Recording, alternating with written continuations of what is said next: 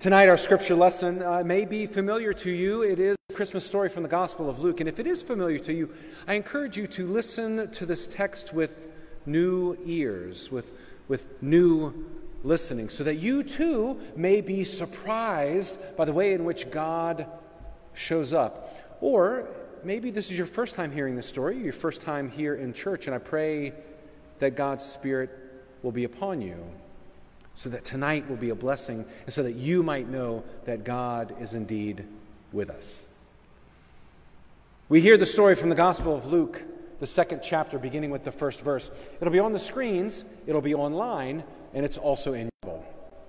Let us hear the word of the Lord.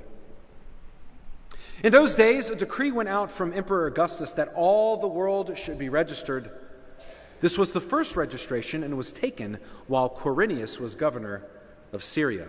All went to their own towns to be registered.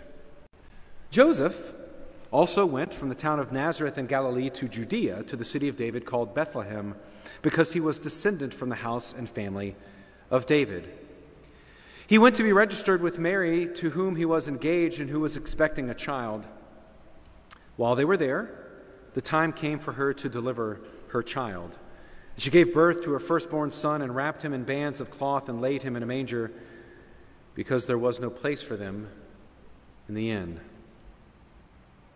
In that region, there were shepherds living in the fields, keeping watch over their flock by night. Then an angel of the Lord stood before them, and the glory of the Lord shone around them. They were terrified. But, but the angel said to them, Do not be afraid.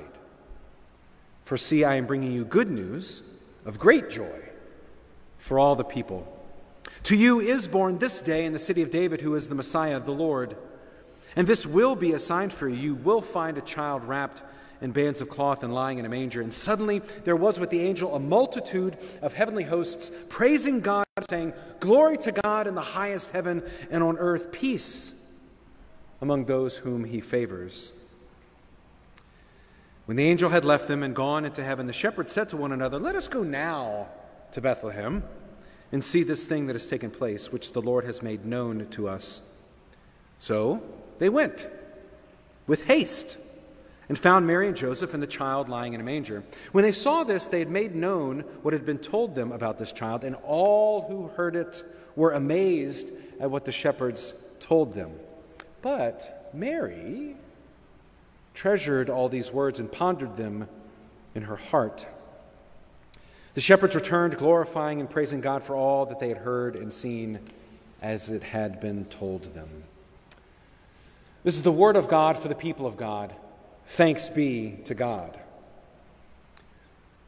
So recently, I don't know, uh, have you seen uh, the, the new movie, the, the Matrix Resurrection? Just came out. It's in the movie theater. It's in HBO. I'm not suggesting that you gather the family together and pop popcorn and watch The Matrix together. Uh, but those of you who are of age, it's an interesting story, right? The, the crux of the story of, of The Matrix uh, in the trilogy, in this new movie, I mean, it's called Resurrection. How could a pastor not talk about it uh, in, in church? The heart of this story, of this trilogy, of these four movies now, is what exactly is real? What is real? Are the things that we see and touch and smell and hear, is, is, that, is that real? Is, could it be that there's something more that's out there that is beyond simply what our senses tell us? In this story that, that, that Luke is trying to tell, he's asking us, he's begging us, what is real? What do you assume to be real? And what are you willing to believe that is real? In the beginning of the story, it starts with Caesar Augustus, and Caesar has the power to order the world. It is the first registration, and, and, and, and Caesar invites people to, uh, invites people, it's more like a command. He, he commands people to go to their ancestral home so that they might be counted. And it starts with a named emperor, and then right under the named emperor, there is a, a named governor, Quirinius. This all happened under Quirinius's watch. And then after that, uh, there's kind of this order that's happening. Then there is Joseph. And we hear about Joseph who is going to Bethlehem because that is the home of his origin. And then we hear about Mary. And then interestingly, it goes to the child. And if you've seen The Mandalorian, you know how excited I am to be able to say that. It goes to the, child. the, the child is unnamed in this story. Did you catch that? Starts with a named emperor, but then it ends with, surprisingly, this first section of a trilogy, of a three act story. It ends with an unnamed child. Luke is challenging us to assume what is real.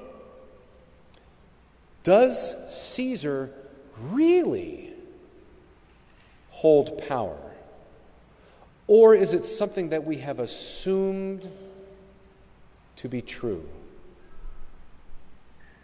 There's a role reversal that happens in this first act of a three act story. Quirinius thinks he has the power. The last couple of weeks, we've been talking about the, maybe you saw the Grinch as you came in. Last couple of weeks, we've been talking about the Grinch uh, here. And if, if you've been with us, you've heard me tell that story a hundred times. If you haven't been with us, you know the story, right? The Grinch, he's mad, he's up on Mount Crumpit, and he sees the Who's, and their celebration is way too loud, and it's like a clanging cymbal, a, a, a noisy gong in his ears. And he wants, he has this terrible, awful idea. He wants to steal Christmas away. See, Caesar and the Grinch both think they have the same kind of power. Caesar wants to order people to go to their ancestral home. The Grinch goes to their home and shows up. And he doesn't try to move them somewhere else, he tries to move them to misery by stealing Christmas away. Caesar wants to have everyone register so that he might have an accurate record of all of their stuff, of all of their possessions, of all of their land and estate. The Grinch, he doesn't want to take record of it. He wants it all. He wants to take it all. Both Caesar and the Grinch think they have the power to order their prospective worlds. But as we read the Gospel of Luke, we should be surprised that this first act ends with an unnamed baby in the city of Bethlehem, wrapped in swaddling clothes and placed in a manger. The Grinch is also quite surprised by the end of the story, right? He's stolen everything away and he's there on Mount Crumpit and he's listening for the weeping and wailing and gnashing of teeth, but it doesn't happen. He hears singing. The transformation that, that the Grinch experiences is actually quite remarkable because if if Caesar Augustus tried to enact a census and the people said no and they resisted, I'm assuming his heart wasn't going to go to grow three sizes. He would probably send a legion to go force them to do it. But when the Grinch hears the singing, his heart grows. He could have said, he could have said, well, that didn't work. Next time I'll try harder to destroy their life. He could have had more resolve. He could have become more bitter. He could have had come up with another wonderful, awful idea. But instead, there's a transformation something new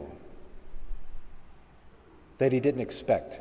There's something new that we didn't quite expect. We heard that there was a Messiah, but he sounded like a warrior king. He sounded like someone who would kick Rome's butt out of, out of Judea. But he shows up as a vulnerable baby. Something new, something unexpected. And maybe through this expectation, our heart might also grow three sizes.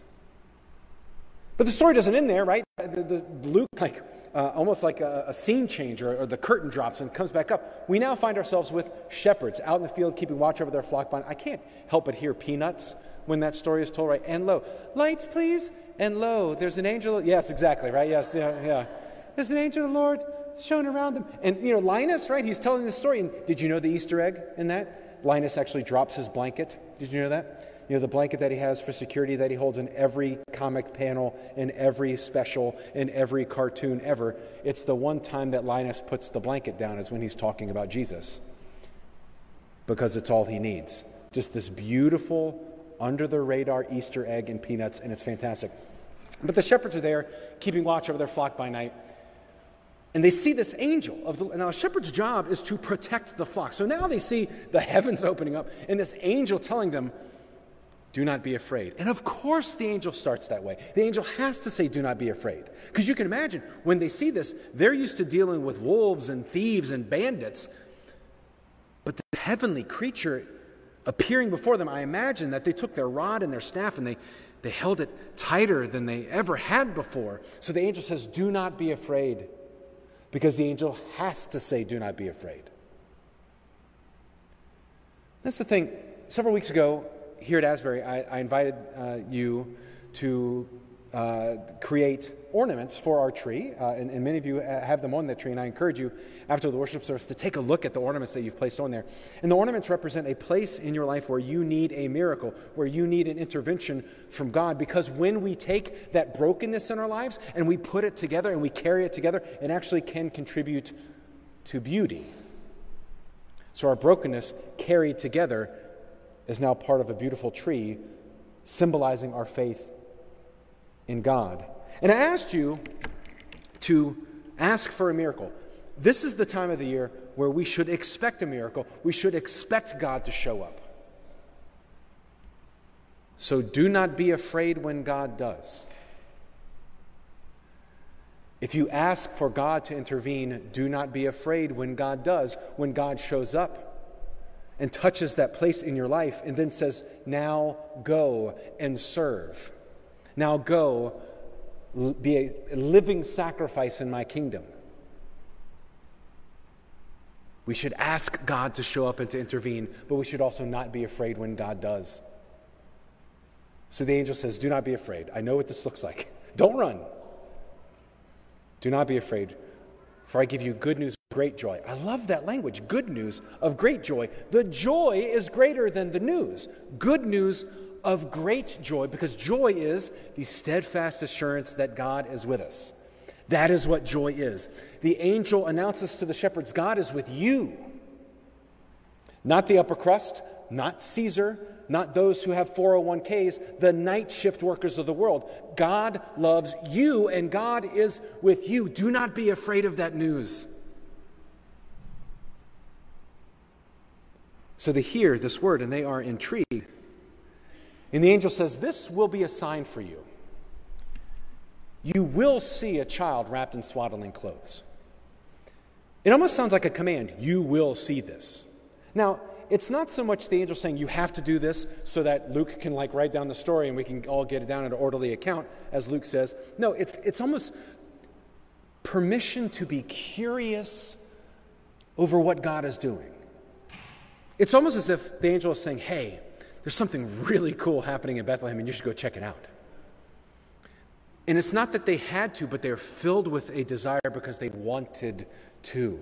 They had this kind of excitement of what was going on in Bethlehem. It's like that scene, a Christmas story. You've seen a you'll shoot your eye out. You'll shoot. You've seen a Christmas story, right? There's this great scene, like right at the very, very end. What did Ralphie want the whole time? a Red Ryder BB gun, and he didn't get one. I love it. The dad is sitting there on the couch. He's like, Well, did you get everything you wanted for Christmas? He's like, Yeah, yeah it was great. And then there's this beautiful moment where the dad looks around the corner and goes, Hey, what is, what is that over in the corner over there? I, I don't remember seeing that under the tree. And what is that? His wife didn't even know. Right? I love it. It's kind of this big secret. He'd been preparing for this the whole time. Hey, what is that? And then, and then Ralphie is filled with this excitement. He leaps off the couch to go see what it is.